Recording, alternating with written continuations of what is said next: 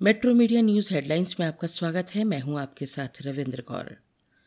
पाकिस्तान के गठन के बहत्तर साल बाद पहली बार लोकतांत्रिक तरीके से हुए सत्ता परिवर्तन में इमरान खान की सरकार नेशनल असेंबली में अविश्वास प्रस्ताव हार गई।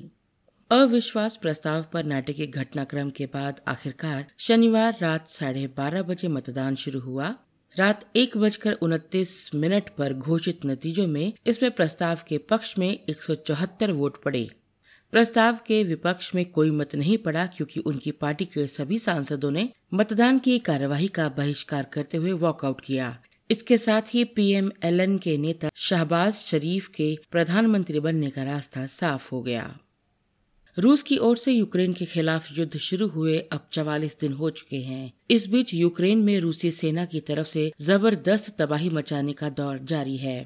रूसी सेना ने मध्य यूक्रेन में मिरहो रोड एयरबेस पर एक हत्या डिपो को तबाह कर दिया। शनिवार को रूसी रक्षा मंत्रालय ने बताया कि पोल्टावा क्षेत्र में बेस पर हुए हमले में यूक्रेन की वायुसेना का एक मिग 29 लड़ाकू विमान और एक एम आई एट हेलीकॉप्टर भी तबाह हो गया। वहीं ब्रिटेन के पीएम बोरिस जॉनसन अचानक यूक्रेन की राजधानी कीव पहुँचे। यहाँ उन्होंने यूक्रेन के राष्ट्रपति विलोदिमिर जेलेंस्की से मुलाकात की। बाद में जॉनसन ने कहा कि ब्रिटेन और तमाम पश्चिमी देश यूक्रेन के साथ खड़े हैं। जॉनसन ने कहा कि हम वित्तीय और सैन्य सहायता का एक नया पैकेज स्थापित कर रहे हैं, जो रूस के बर्बर अभियान के खिलाफ उनके देश के संघर्ष के प्रति हमारी प्रतिबद्धता का एक वसीयतनामा है। गुजरात में कोरोना के नए वेरिएंट एक्स ई ने दस्तक दे दी है। वडोदरा के गोत्री इलाके में इस वेरिएंट से एक पुरुष संक्रमित पाया गया है। स्वास्थ्य विभाग आगे की जाँच कर रहा है। मरीज़ की ट्रैवल हिस्ट्री खंगाली जा रही है। स्वास्थ्य सचिव मनोज अग्रवाल के मुताबिक फ़्लाइट से मुंबई से बड़ोदरा आए सड़सठ वर्षीय इस बुज़ुर्ग का सैंपल टेस्ट किया गया। नमूना जिनोम सीक्वेंसिंग लैब गांधीनगर में भेजा गया। इसकी रिपोर्ट बीती रात पॉजिटिव आई। इस मरीज़ के नमूने में एक्स ई वेरिएंट के जीनोम सीक्वेंस मिले। अग्रवाल के मुताबिक मरीज़ के संपर्क में आए तीन अन्य लोगों की कोरोनरी टेस्टिंग की भी रिपोर्ट नेगेटिव आई है। कांग्रेस के पूर्व अध्यक्ष और सांसद राहुल गांधी ने शनिवार को दावा किया कि केंद्रीय जाँच एजेंसी और प्रवर्तन निदेशालय के दबाव व डर की वजह से बहुजन समाजवादी पार्टी की मुखिया मायावती ने हाल ही में हुए उत्तर प्रदेश विधानसभा का चुनाव नहीं लड़ा।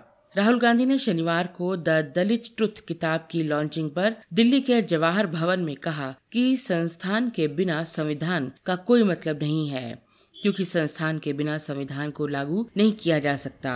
उन्होंने दावा किया कि देश के सबसे बड़े संस्थान आज राष्ट्रीय स्वयंसेवक संघ के हाथों में है। उन्होंने मायावती का उदाहरण देते हुए कहा, सीबीआई और ईडी से डरती है वो।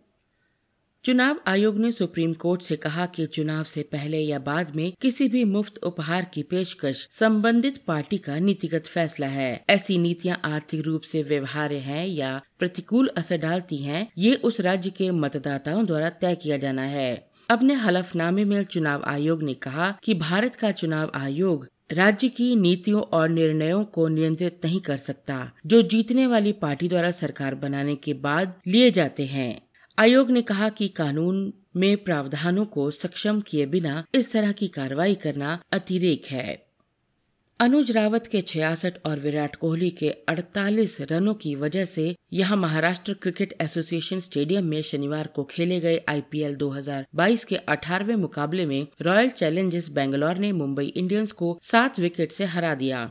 वहीं रावत और कोहली के बीच दूसरे विकेट के लिए 80 रन की बड़ी साझेदारी हुई। मुंबई ने 20 ओवर में 6 विकेट खोकर एक सौ इक्यावन रन बनाए थे। मुंबई ने अपना चौथा मैच गवाते हुए आईपीएल के अंक तालिका में निचले स्तर पर आकर दसवां स्थान दर्ज किया।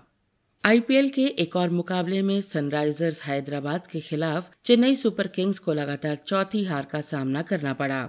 हैदराबाद ने टॉस जीतकर गेंदबाजी करने का फैसला किया। सीएसके ने पहले बल्लेबाजी करते हुए सात विकेट गवाकर एक रन बनाकर हैदराबाद को 155 रन का लक्ष्य दिया था। इसके जवाब में लक्ष्य प्राप्ति के लिए मैदान में उतरी हैदराबाद ने सदी हुई शुरुआत की और पहले विकेट के लिए कप्तान केन विलियमसन ने अभिषेक शर्मा के साथ उन्यानवे रन की जिताऊ साझेदारी की। बढ़ती मांग के बीच कच्चे माल की कीमतों में तेज़ी के कारण सीमेंट के दाम में अभी और बढ़ोतरी होने की संभावना है।